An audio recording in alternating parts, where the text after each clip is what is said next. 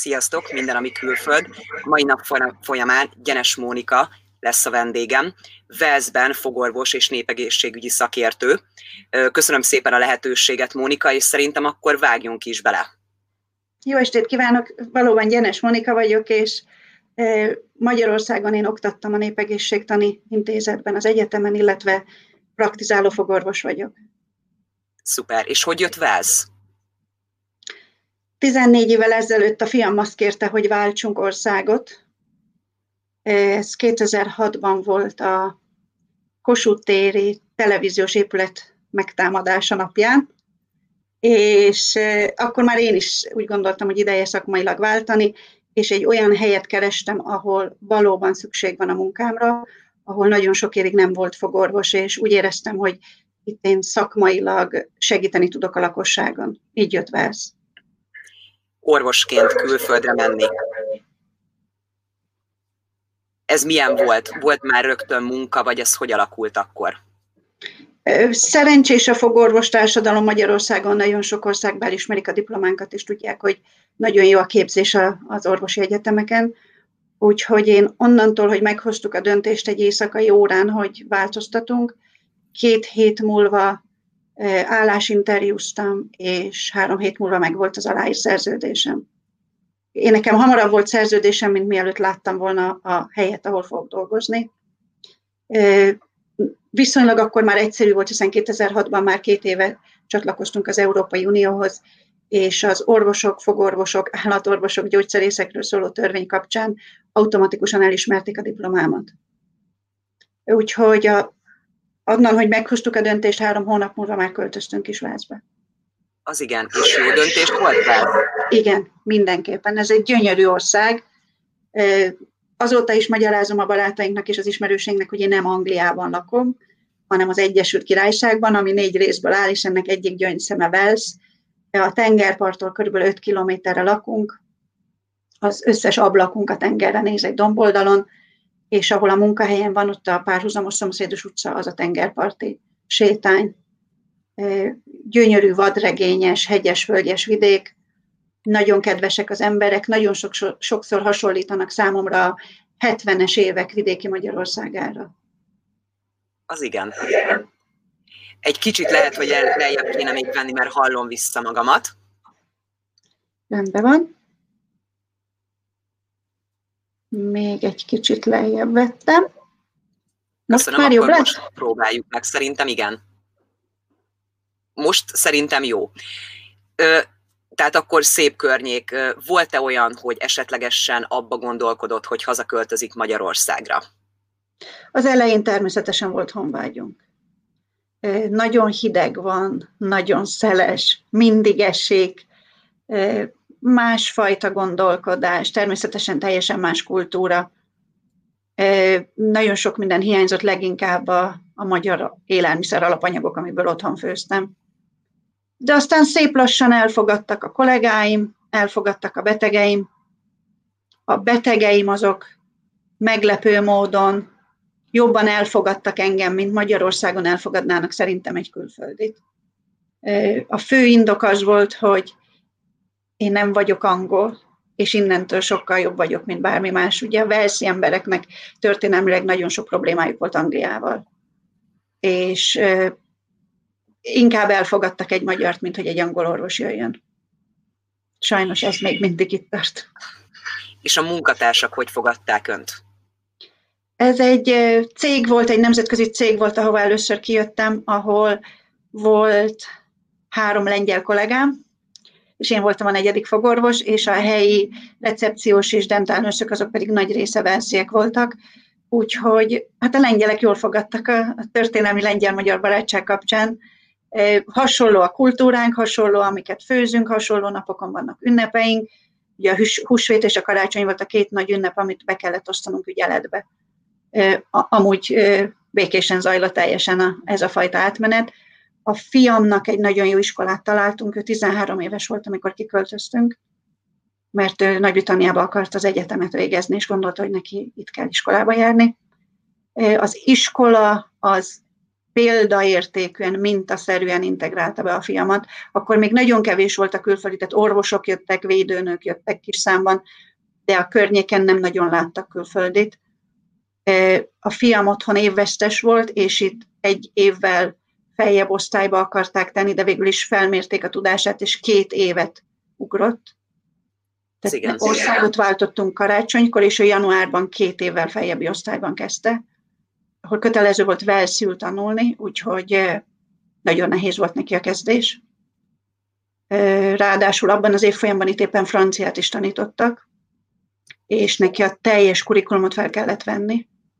Úgyhogy angolul, velszül és franciául kellett tanulnia, nem beszélve, hogy mindent ugye angolul tanítottak természetesen, de volt egy tanári mag, a igazgató és igazgató helyettes körül, akik órák után pluszban kvázi korepetálták, és így négy hónap múlva már az iskolát megyei matek versenyen képviselte.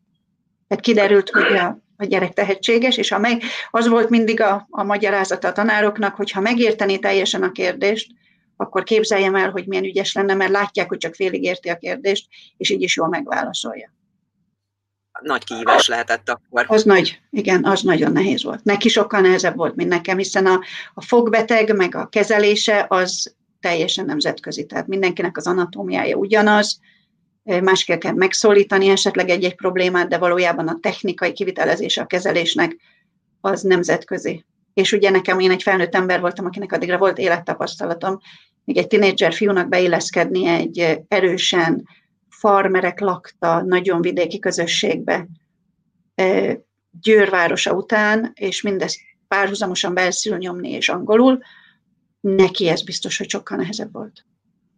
És milyenek voltak a diáktársak? Mennyire voltak befogadóak? Hogy emlékszik erre? Biztos beszéltek erről. Mivel elsők között volt külföldi, ezért az elején nagyon jó volt az elfogadása, de aztán, amikor elkezdték futtatni az iskolában versenyekre, akkor a zöld szemű irítség azért az belépett, és egyetlen egy esetet eltekintve nem volt semmi gond, de egyszer csúnyán leoroszozták az osztálytársai, és kvázi így szekálták. Ott a másnap reggel én azt rövidre zártam. Mert ebben az, ugye, mint tudjuk, Szilviában az országban nem lehet bulizni senkit se. És, és főleg úgy, hogy én kezeltem az iskolának a tanári karát és a gyerekeket. Úgyhogy nyolc évig nem volt fogorvos azon a vidéken egy darab se. Tehát volt olyan, aki nyolc éve várt egy fogkezelésre. És hát ugye ez nagyon jó alap volt, hogy megmondtam, hogy én nagyon könnyen kapok más fogorvosi állást, de akkor ők fogorvos nélkül maradnak ismét. Úgyhogy én ezt nem tolerálom. Nem vagyunk oroszok, ha oroszok lennénk is büszkék lennénk rá, de nem vagyunk oroszok, és, és aztán az a fiatal ember kapott egy, egy ilyen igazgatóintőt, és később a fiam legjobb barátja lett. Mert ő is elismerte, hogy nem tudták, nem tudták kezelni a helyzetet nyilvánvalóan, hogy egy, egy teljesen más kultúrájú ember megérkezik, és hirtelen jobban teljesít, mint a helyi fiúk. Említette azt, hogy a magyar ételek, a magyar ízek hiányoznak. Erre valami megoldás történt, vagy ezt önök hogy oldották meg? Ja, erre mostanában történt egy megoldás, igen. Ezelőtt négy évvel, most már éppen négy éve, úgy döntöttünk etten, hogy annyira hiányoznak az otthoni minőségi ízek és az alapanyagok, hogy csinálunk egy import céget. Először élelmiszereket kezdtünk importálni, aztán az élelmiszerekkel nagyon sikeresek lettünk, kiderült, hogy senki sem akar minőségi magyar élelmiszert importálni, például olyat, hogy kaviár Kisbajcsról, vagy szarvasgomba termékek, vagy a legminőségibb libamájak, bioélelmiszerek, úgyhogy ezzel elég sok díjat nyertünk, nemzetközi élelmiszerdíjat, és így másfél évvel ezelőtt elkezdtünk minőségi borokat is importálni. Szintén nemzetközi díjnyerteseket elsősorban. Úgyhogy most már megvan oldva a konyhánk, és a spájzunk tele van finomságokkal, és nagyon sok barátunknak mutatunk ízeket. Sajnos ugye az idén, meg az elmúlt évben nem nagyon lehetett vendégeket hívni, de amíg lehetett, addig nagyon sok embert bevezettem a magyar gulyás készítés titkaiba. És a velszi emberek mennyire fogadták jól a magyar ízeket? A velszi emberek nagyon elfogadók. Az ember szépen beszél velük, és, és látják az emberben a lelkesedést, a, a kezdeti nehézségeken, mert, mert azért egy céget alapítani, úgyhogy én főállásba fogorvos voltam, a fiam pedig a, a közgazdaságtan doktorusát készítette, tehát nagyon nehéz volt éjszakánként meg hajnali négykor céget működtetni. Azt annak köszönhetem, hogy van cég, hogy a betegeim és az asszisztensnőink annyira mellém álltak. Mindenki azt mondta, hogy ha ez a vágyad, hogy évek óta ezt szeretnéd, akkor csináld. Az első vásárlaim a betegeim voltak. Ma is hiszem, hogy sose ették meg, amiket vettek tőlem, de azért, hogy biztosanak vettek tőlem alapanyagokat. És a nőrszök mindig nagyon lelkiismeretesen hallgatták az én sztoriaimat, hogy mit, hogy kell elkészíteni. Nem hiszem, hogy elkészítették, de vásároltak tőlem ezt-azt. Egészségügy, Covid helyzet, térjünk át erre. Elég aktuális. Igen, sajnos az. Egyre rosszabbak a mutatók, biztos, hogy a, akik itt nézik most ezt a műsort, hogy sokan vannak közöttük, akik Nagy-Britanniában élnek.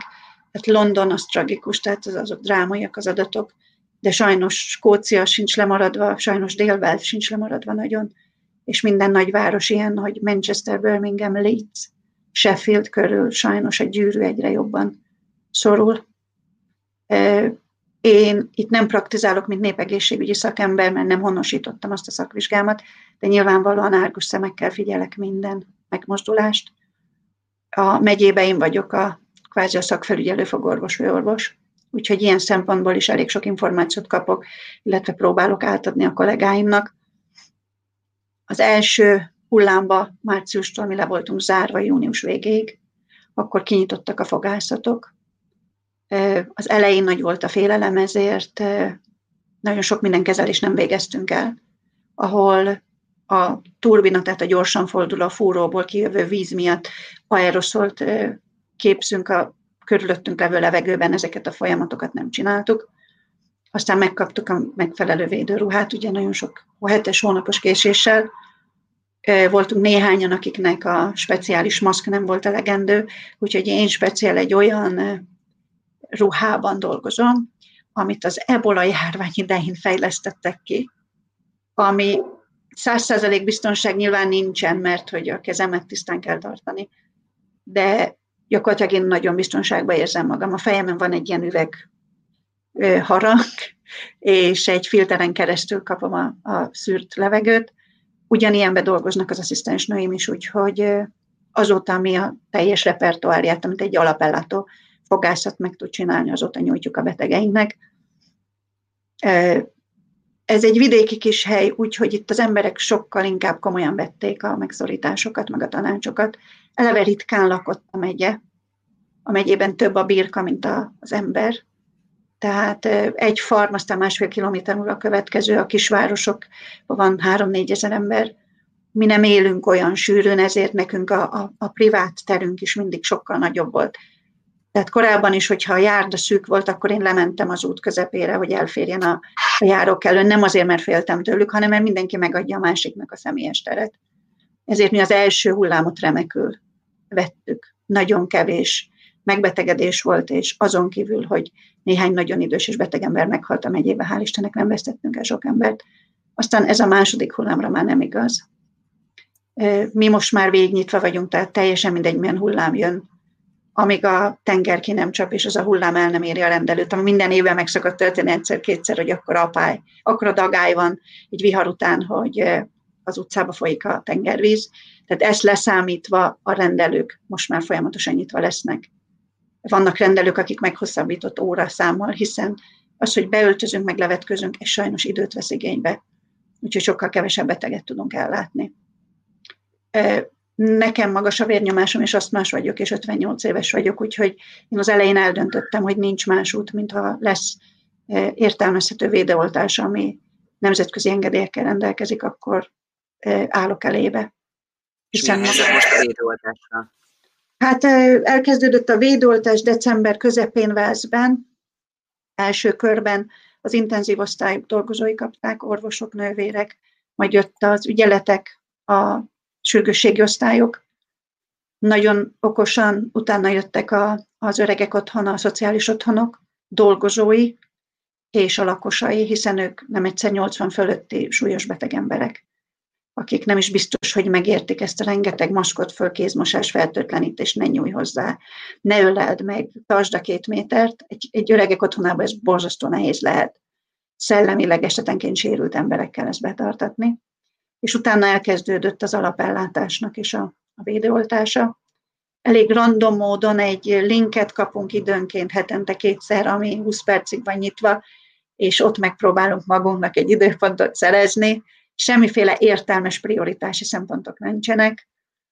Hát ez volt, végül is engem beoltottak karácsony előtt két nappal, a, akkor még csak a Pfizernek volt a, az oltása, ami engedélyezett volt Nagy-Britanniában. Én, én nagyon büszke voltam rá, hiszen a Pfizert azt egy magyar csapat fejlesztette ki, hanem is Magyarországon.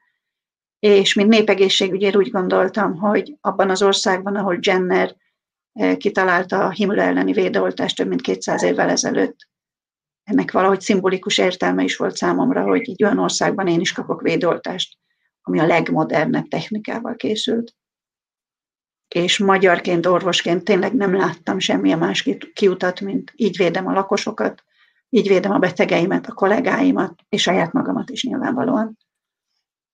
A gyógyszernek van egy nemzetközileg elfogadott leírása, amit azóta már ugye jóvá hagyott az Európai Gyógyszerügyi Hatóság is, és így Magyarországon is elkezdték az oltást, amiben le van írva a dózis, tehát a pontos dózi, dózis, és le van írva, hogy huszonegy napon belül meg kell tenni a, az emlékeztető oltást, és így kifejlődik egy minimum hat-tizenkét hónapig szóló kilencvenöt százalék biztonságú eh, védettség. Ettől a kettőtől, ugye? Igen, a második után van a tartós, az első után van egy rövid távú, kettő-négy hétig tartó, hatvan-hetven százalékos biztonságot adó védettség, de ez aztán elmúlik.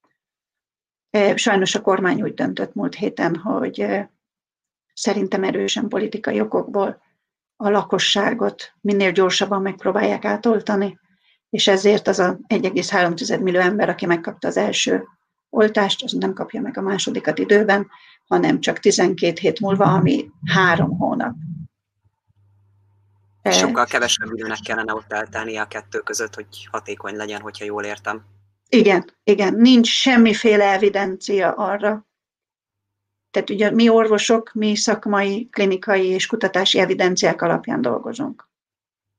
Tehát nem hitből, hitből végezzük az ellátást, de nem Nem érzelmi attitűddel állunk hozzá egy ilyen kérdéshez, főleg nem egy, egy világjárvány idején, hanem kőkemény kutatási protokollokat követve. És ebben a kutatási protokollban, amit a Pfizer csinált, egyértelműen csak huszonegy napos követési idővel beadott védőoltásról vannak eredmények, ők semmilyen más intervallumot nem próbáltak meg. Nyilvánvalóan az idő is feszes volt, tehát nem volt idejük ezzel kísérletezni, de valószínűsíthetem, hogy nem véletlen ez a huszonegy nap, valószínűleg ott van az ideális váltás, amikor meg kell kapjuk az emlékeztetőt. Úgyhogy teljesen szakmailag értelmezhetetlen, amit csinált a brit kormány. Az egész világon ismét csak Nagy-Britannia lépte ezt meg.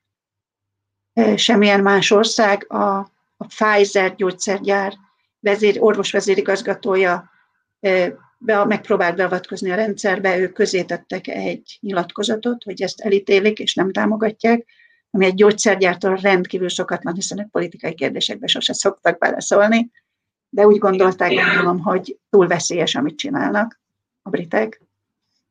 A dupla vé há ó elítélte, az Európai Gyógyszerügyi Hatóság elítélte ezt a lépést. Úgyhogy most itt tartunk, hogy valójában be fognak oltani milliókat, úgyhogy nem biztosítják számukra három hét múlva az emlékeztető oltást, és így az egész oltási program veszélybe kerül.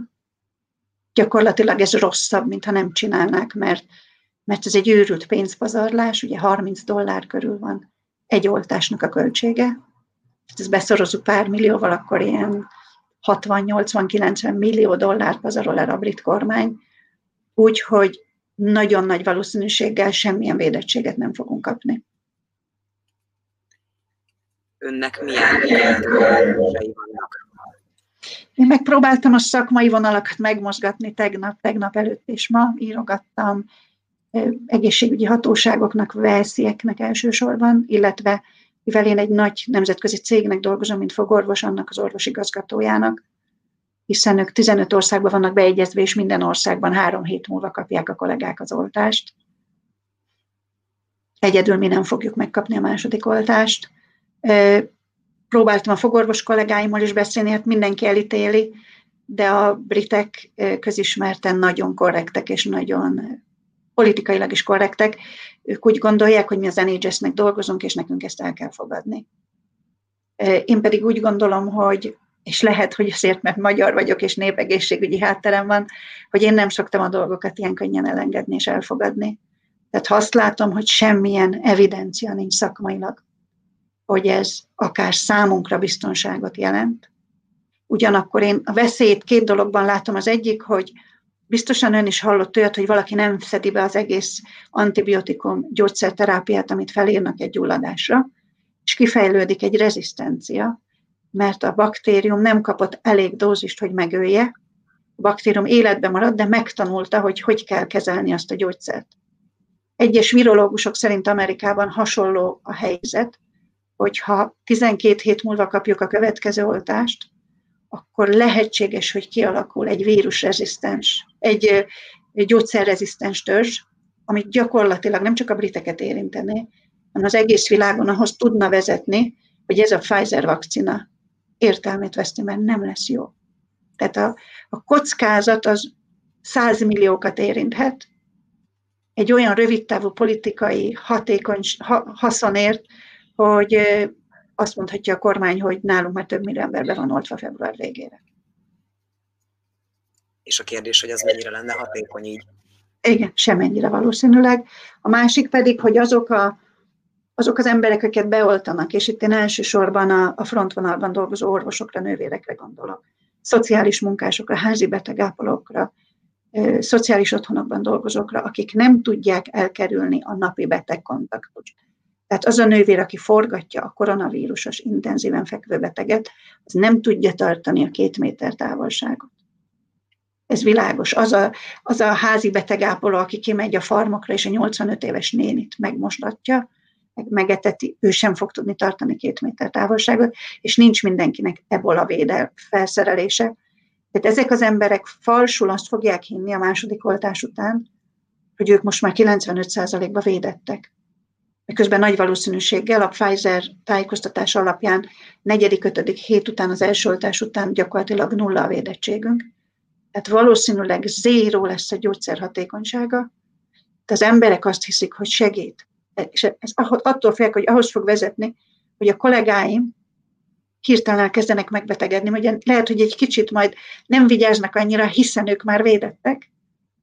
Megbetegszenek, sajnos esetleg meg is halnak, és azt fogja látni a lakosság, hogy ez a védőoltás, ez teljesen hatékonytalan, amitől egyik el fogják ezt a védőoltást utasítani, aminek pusztán az volt a hibája, hogy nem megfelelően adták be, a másik pedig, hogy esetenként más védőoltást is el fognak utasítani, és itt semmi reményünk arra, hogy elérjük a nyájimmunitást, mert ha a lakosság nagy része elutasítja, akkor ott vagyunk, ahol most teljes lockdown, tehát ezt egy ország gazdaságilag nem bírja végtelenségét. És hogy említette, ugye ez a világra is hatással van így. Igen. Elég komolyan. Igen, ugye ez a baj, hogy, hogy azért ezek az országok ma már nincsenek egymástól elzárva. Tehát hiába szigeten élünk, ez a sziget ezer kapocsal kapcsolódik a világhoz, azért repülők, hajók, kamionok jönnek, mennek, még ha nem is úgy, hogy mostanában szeretnénk, főleg a kamionok. E, ami azt jelenti, hogy a végén megfertőzhetjük a világot ezzel a törzsel. Tehát én akkorának látom a kockázatot, mint orvos, hogy inkább ne adták volna be nekünk. Én ma is azt mondom, és ma is azt írtam az igazgatónak, a cég igazgatójának, hogy ha tudom, hogy nem fogom megkapni a második oltást, akkor én hónapokig is várok, de ugyanígy vagyunk mindannyian fogorvosok, nővérek. Nagyon sok mindenki, hogy sokkal kevesebb embernek adják be, de adják be a helyes dózist, és akkor ők védve vannak. Tehát egy politikai blöffért ne kockáztassák milliók életét. És pedig így ez történik. Igen, úgy tűnik. Látom közben a kérdéseket, ha gondolja, akkor reagálok is rá.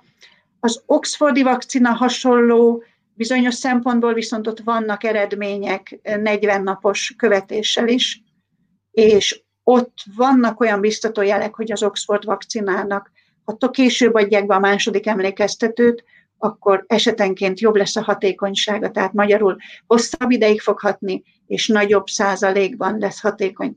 Tehát én ezt szeretném különben mindenkinek üzenni, hogy aki tudja kivárni, az inkább az Oxford vakcinát kérje.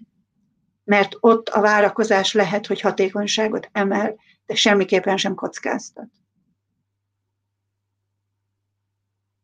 És ott is kell második. Minden, minden oltásból, ami jelenleg elérhető ebben az országban, ott kell emlékeztető oltás. Így nem annyira jók a kilátások, hogyha úgy nézzük, akár csak az, hogy mi történik a világgal, vagy mi történhet, hogyha ugye ennek a hatékonysága nem megfelelő, vagy akár ugye, hogy mi lesz ennek a következménye, és nem csak a vírus szempontjából, hanem akár ugye egy teljes lockdown, teljes utazási tilalom, és hogy egyáltalán hogy lehet ezt megfékezni, főleg, hogyha, hát, hogyha nem gondolkodnak így, hogy megfelelő időben kéne beadni. Ezt ön hogy látja? A, az ebből a helyzetből az egyetlen kiút a tömeges védőoltás.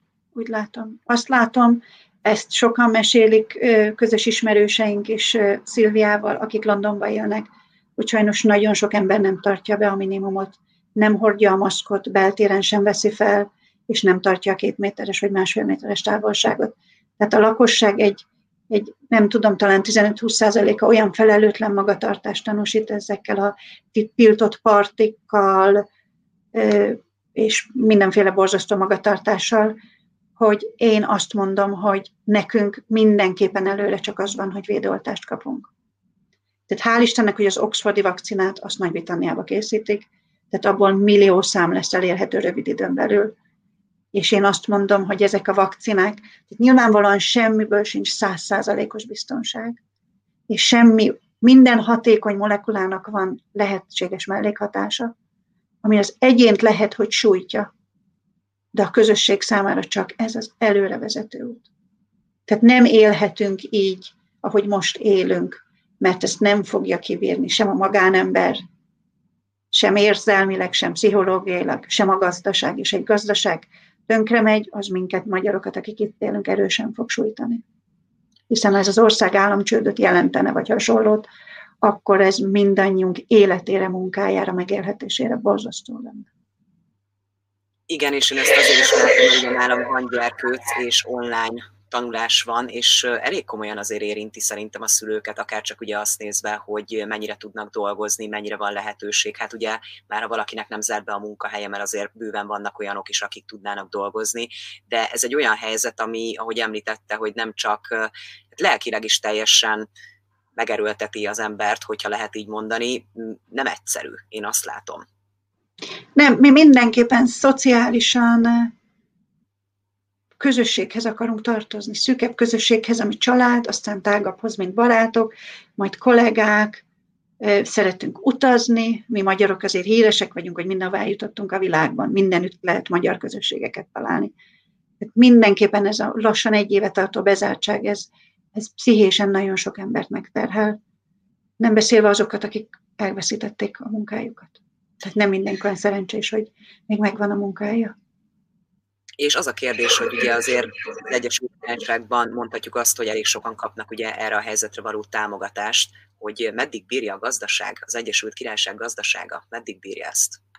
Hát fogalmunk sincs. Nyilvánvalóan én azt olvastam ma, hogy a kétezer-hetes, kétezer-nyolcas válságnak a amennyit akkor költöttek, amennyit bedobtak abba, hogy, hogy segélyeket adjanak, annak most már a kétszeresét költötték el eddig, és a végét még nem látják. Tehát az államháztartás hiánya, azt gondolom, rekord számot fog mutatni.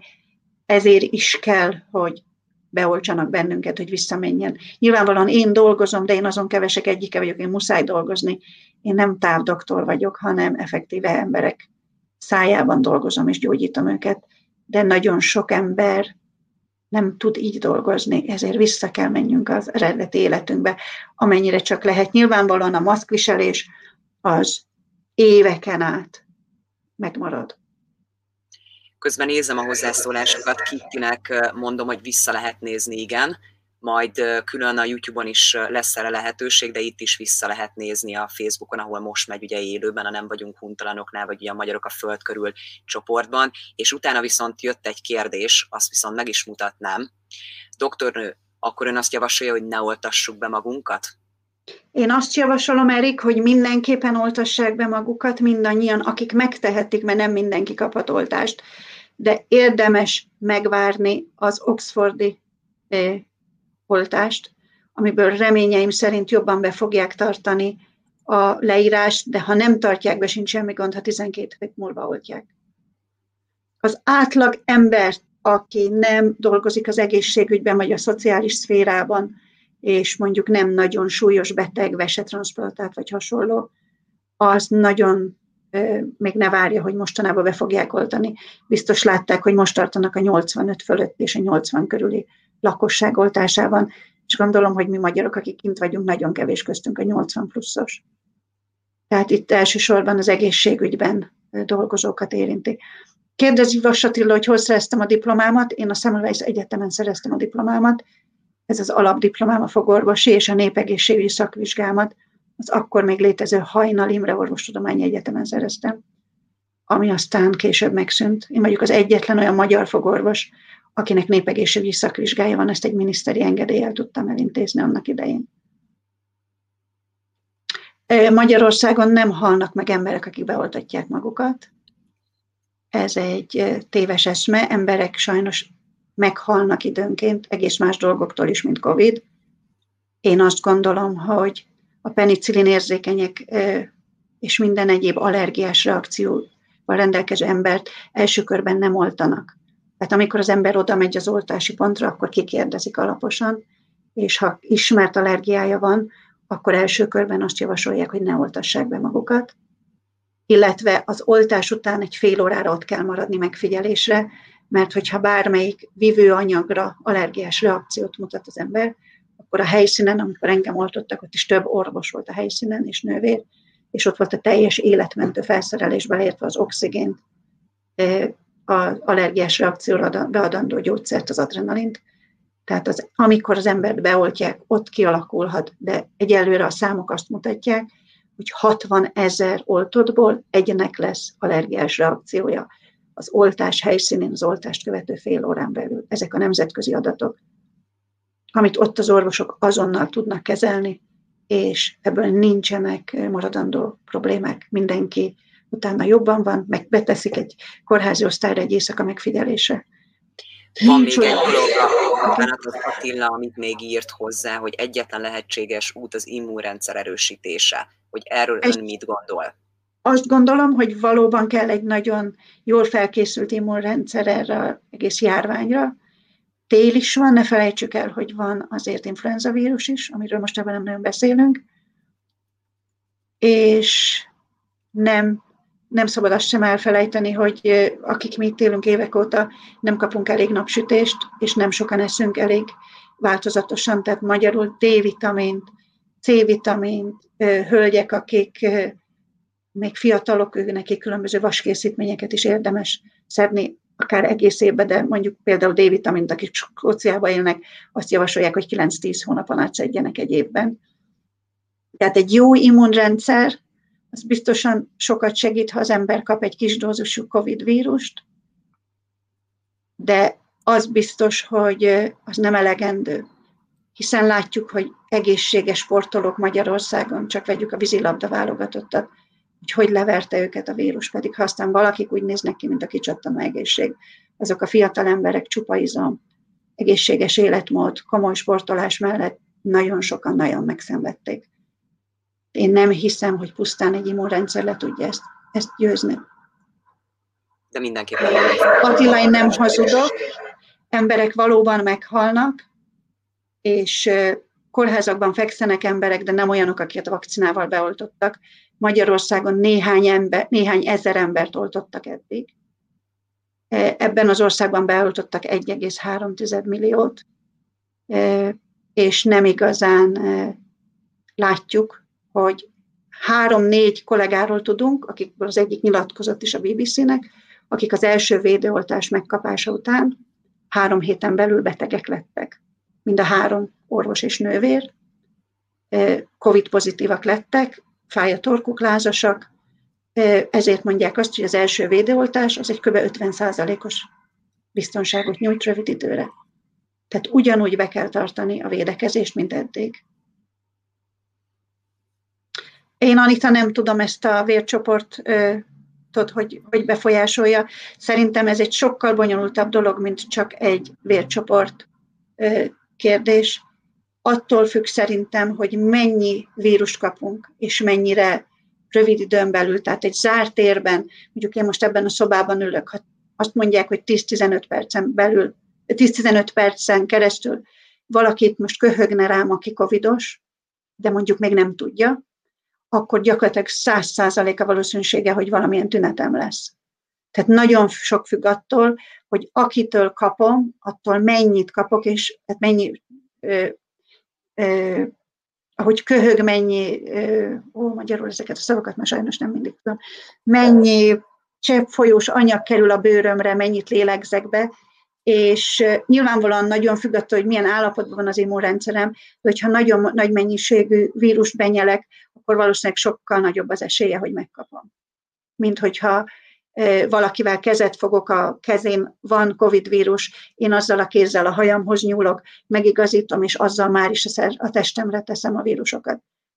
Rengeteg mindent nem tudunk, tehát hogyha megnézik a, a az adatokat, meg megnézik, hogy milyen érdekes tüneteket produkálnak azok, akik aztán kigyógyulnak, csak azt tudjuk, hogy nem tudunk semmit a Covidról.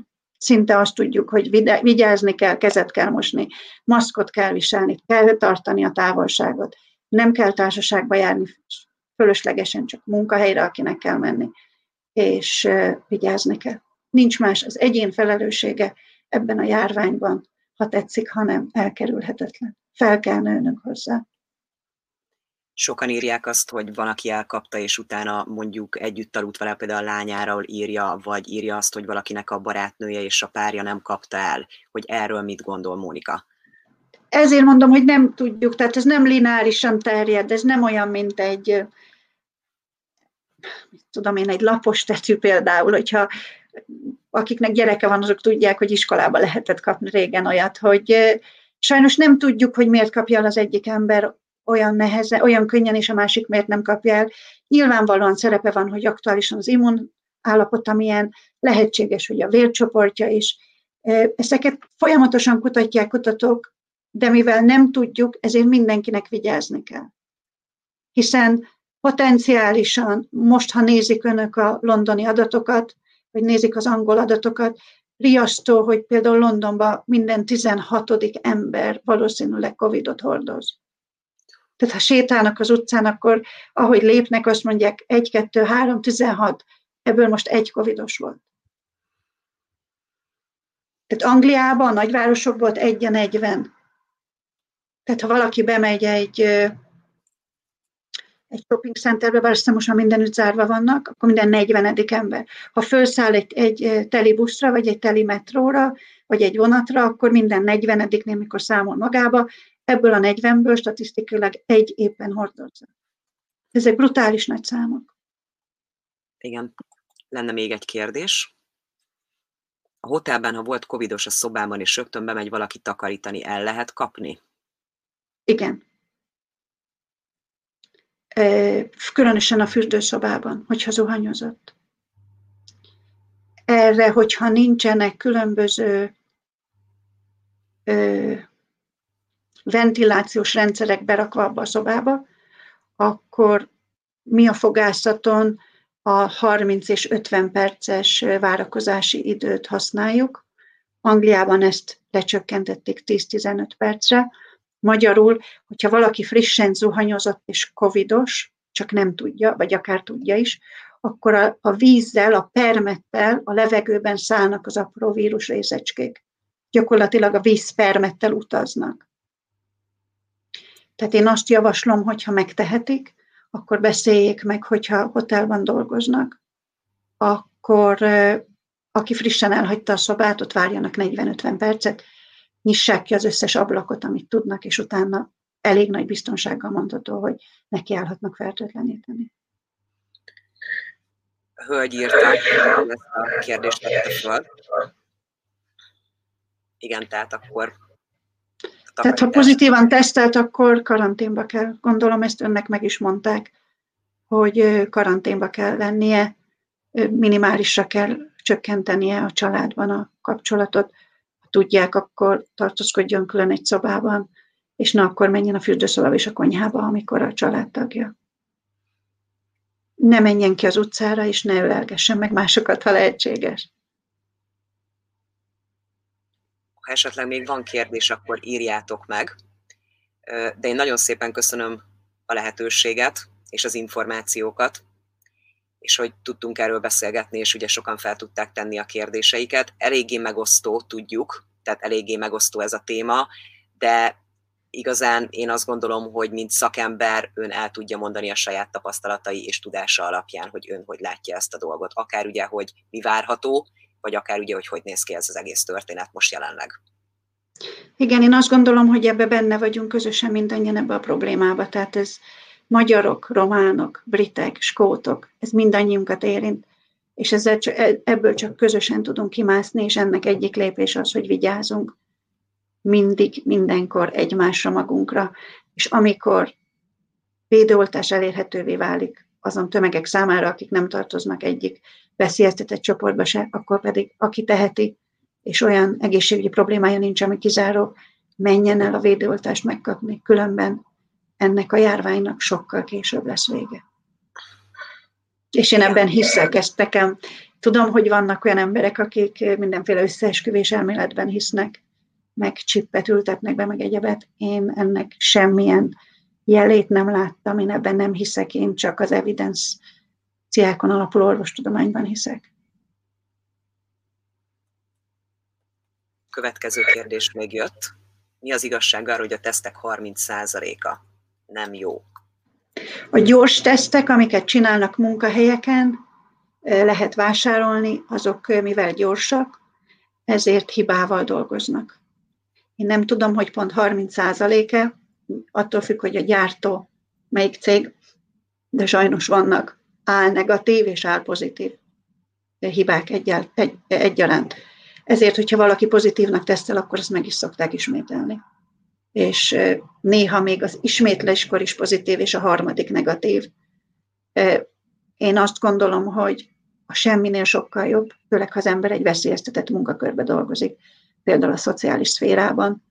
Nyilvánvalóan, ha az embernek egyértelmű tünetei vannak, és kijön egy negatív tesztje, akkor mi magyarok híresek vagyunk arról, hogy mi makacsok vagyunk és kitartóak, akkor addig kell tesztet kérni, akár vásárolni, amíg az egyértelműen meg nem győződik, hogy a tünetek csak hasonlóak a kovidhoz, de akár egy megfázás vagy egy influenza tünetei. Következő kérdés. A svéd modell szeretnénk hinni. Ezt követték ugye márciusban a Boris Johnson vezette kormányzat is, hogy majd gyorsan mindenki megfertőződik, és elérjük a nyájimmunitást. Sajnos Nagy-Britanniában ez nagyon csúfos véget ért áprilisban, és most már a svédek is visszakoztak, biztosan látták, hogy decemberben elnézést kért a kormány. A király elképzelhető következményekkel is jelezte, hogy fog kell számolni a kormánynak, és most már ott is megszorítások vannak maszk és egyéb ügyben. Mindenki kihátrált a svéd modellről, nem létezik nyájimmunitás oly módon, ahogy ezt elképzelték, a világon sehol nincs. Mit gondol, doktornő, valaha vége lesz ennek? Igen, vége lesz. Minden rossznak vége van. Ráadásul ez egy vírus. A vírus egy borzasztó kicsi élőlény, nem is é, igazán nem is egy élő lény, és borzasztóan instabil a szerkezete. Biztos már mindenkinek tele van a feje ezzel a proteinnel is, tüskeproteinnel és egyébbel. A dolognak az a lényege, hogy annyira instabil a vírus, hogy kb. negyven-ötven percenként változik. Minden vírus, nem csak ez a vírus, minden más vírus. Ezt úgy hívjuk, hogy mutál. Tehát, hogy mutáció, hogy állandóan változásban van. Jelenleg négyezer mutációt írtak le az orvostudományban foglalkozók világszerte, azért csak annyit, mert nem mindegyiket tudják követni, hiszen gondoljanak bele, valakiben mutálódik egy vírus, és az a vírus, az az, az embert ki se szűrik, hogy Covid pozitív, akkor abból vett leletet nem fogják megvizsgálni mikrobiológiai laborban. Tehát valószínűleg ennek a száma sokszorosa, mint a négyezer. De ez a négyezer azért jó szám, hogy megértsék, hogy kb. tíz hónap alatt ennyit kimértek, és a britek ebben élen járok nemzetközileg. A levett mintáknak az öt százalékát elküldik további ellenőrzésre, és analízisre, és így tudják meg. Tehát valószínűleg Afrikában sokkal több van például, mint itt, csak nem tudunk róla. Én azt gondolom, hogy mint minden, és ezért a vírus is annyit fog mutálódni, hogy egyszer csak kialakul egy olyan mutáció, ami sokkal jobban fertőz majd, mint a többi, viszont gyakorlatilag egy enyhe köhögésen, vagy egy bőrpíron a nyakunkon nem fog többet okozni. És ha ez egy sikeres verzió, akkor ezt sokan megkapjuk, egy alapimmunitást megszerzünk, főleg ha már van egy védőoltásunk is, és így valószínűleg higulni fog ez a vírus. Olyan szempontból higulni fog, hogy sokkal kevésbé fog bennünket megbetegíteni. Én biztos vagyok benne, hogy van jövőnk, de nem, nem rövid távon lesznek ezek a változások. Én azt gondolom, a maszkviselés és a social distance meg fog maradni két-három-négy évig is akár. Pont egy ilyesmi jellegű kérdés. Egy év múlva Nagy-Britannia mennyire lesz előrébb a mostani helyzethez képest? Sokkal előrébb lesz. Ősz elej, nyár végére, ősz elejére az ötven plusz mindenkit be fognak oltani. Tehát az ötven fölötti lakosságot, az összes veszélyeztetettet, tűzoltót, rendőrt, mentőt, orvost, tanár, ezeken minden, mindenki meg fogja kapni, remélhetőleg a helyes dózist addigra, és akkor egyrésztről a nyári immunitás is belép, illetve akkor már önöknek, ha mondjuk harminckét évesek, de szeretnének védőoltást kapni, elkezdődik majd egy ilyen folyamat, hogy lehet kérni a védőoltást azoknak is, akik nem, nem kerültek bele a, a prioritás csoportokban. Ó, az antibiotikum, Réka, igen, azt kérdezi, hogy mondjam el, hogy az antibiotikum nem segít. Az antibiotikumnak benne van a nevében, hogy ő baktériumokat öl, nem vírusokat. Tehát semmiféle penicillin készítmény, doxiciklin, streptomicin és egyéb micinek nem segítenek, mert azok bakteriális fertőzésre valók. Ez pedig egy vírus, egy teljesen másképp viselkedő élőlény. Bár nem élőlény, de tehát fertőző ágens. Tehát valóban ne szedjenek antibiotikumot. A tüneteket lehet segíteni panadollal, paracetamol, ibuprofennel, de ha a tünetek romlanak, akkor, akkor orvoshoz kell fordulni. És majd az orvos eldönti, hogy a szövődmények miatt, ahogy a Sophie írta, a szövődmények miatt kell antibiotikum, de ezt kizárólagosan orvosi rendelvényre. Gyönyörű az orvostudomány, de nagyon bonyolult a testünk, úgyhogy ezt ebbe beavatkozni mindig nagy veszély, főleg úgy, hogyha az embernek nincs megfelelő tudása, meg szakértelme, úgyhogy érdemes valójában csak tüneti kezelés, sok folyadékot inni, C-vitamint szedni, D-vitamint szedni, és pihenni, hogyha az embernek elkezdődnek a Covid tünetei. Erikának volt még. Hogy mi az, ami megvéd egy? Sem az oltó, akkor mi az, ami megvéd? Azt nem tudom, hogy mi az a rongyó darab. Gondolom a maszkra gondol, hogy egy rongy darab, oh, és két hét okay. karantén.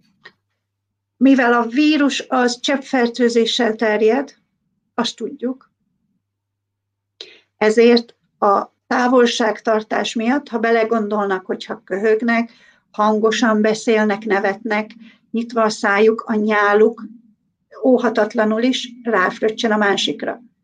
Ezért van a másfél-két méteres távolságtartási javaslat, illetve a másik dolog pedig, hogy magunkat is védjük, meg másokat is védünk, hiszen nekünk is lehet covidunk, azzal, hogy fölvesszük a maszkot, a maszk három rétegű, amit lehet kapni például a, a bucban a lakosságnak, tehát ez a sima zöld-kék, nekem most éppen rózsaszín az a maszkom, mert olyat rendeltek, tehát ez a maszk három rétegen keresztül szűri, tehát ha köhögök a maszkba, akkor a cseppeket, amiket óhatatlanul kiköhögök, és amiken utazik a vírus, az a maszkon lecsapódik. Tehát igenis véd, mechanikusan véd, olyan, mint egy, mint egy szűrő. Én azt nem tudom megmondani, hogy mesterségesen állították elő, ezt momentán senki sem tudja, csak különböző feltételezések vannak. Én szeretném hinni, hogy az emberiség még nem romlott el arra a szintre, hogy valaki mesterségesen ezt előállította. Én még mindig hiszek az emberek jóságában. Úgyhogy én erről nem tudok nyilatkozni, én nagyon remélem, hogy nem így van. Semmilyen bizonyíték nincs rá. Hát, hogy mikor lesz a lockdownnak a könnyítése, amikor kevesebb lesz az új megbetegedés és a halálozás. Tehát mostanra eljutottunk a napi hatvanezer detektált új megbetegedéshez. Ez olyan rekordszám, hogy ezt mindenképpen le kell szorítani. Átmenetileg a rendelkezések ugye úgy szóltak, hogy két, három hét, meg négy hét, Velszben most már meghosszabbították, a decemberben megkezdett lockdownt.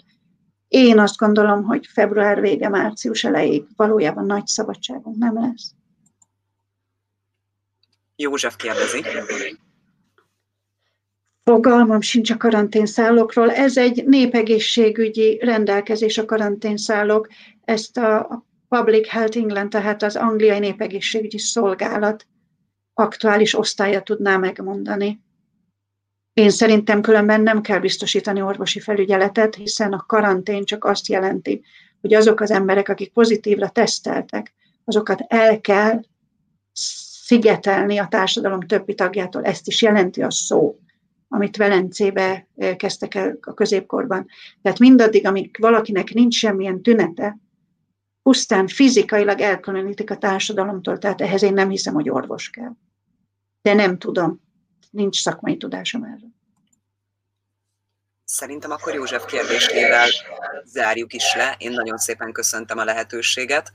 Nagyon sok hasznos információt kaptunk, és szerintem még biztos, hogy fognak érkezni a későbbiekben kérdések, akkor azt úgyis majd továbbítani fogjuk mindenképpen, Mónika, hogy akkor meg lehessen válaszolni, akár ugye írásos formában, és meglátjuk. Én szeretném majd folytatni a beszélgetést, hogyha lesznek ugye aktualitások mindenképpen, hogy tájékoztatást kaphassuk akkor öntől is, hogy akkor mégis mi várható, és hogy hogy néz ki a jelenlegi helyzet ezzel kapcsolatban. Nagyon szívesen bármikor állok rendelkezésre. Gondolom talán tavasz végén, nyár elején addigra annyi változás várható, hogy ott érdemes újra beszélni erről. Gondolom akkor már egy naposabb országba fogunk élni, ahol a jövőnk és a, a közeljövőnk kilátásai sokkal pozitívabbak lesznek. Köszönöm mindenkinek, hogy meghallgatott. Nyilvánvalóan a tudás teljes kincstára nem áll rendelkezésemre. Én követem a szakirodalmat, a napi politikát, és azok alapján mondtam, amit mondtam, és azt vállalom bárki előtt. Mindenkinek nagyon, nagyon szép estét kívánok. Mi is nagyon szép estét kívánunk önnek. Köszönöm szépen akkor. Viszontlátásra. Viszontlátásra. Köszönjük a nézőknek is, sziasztok!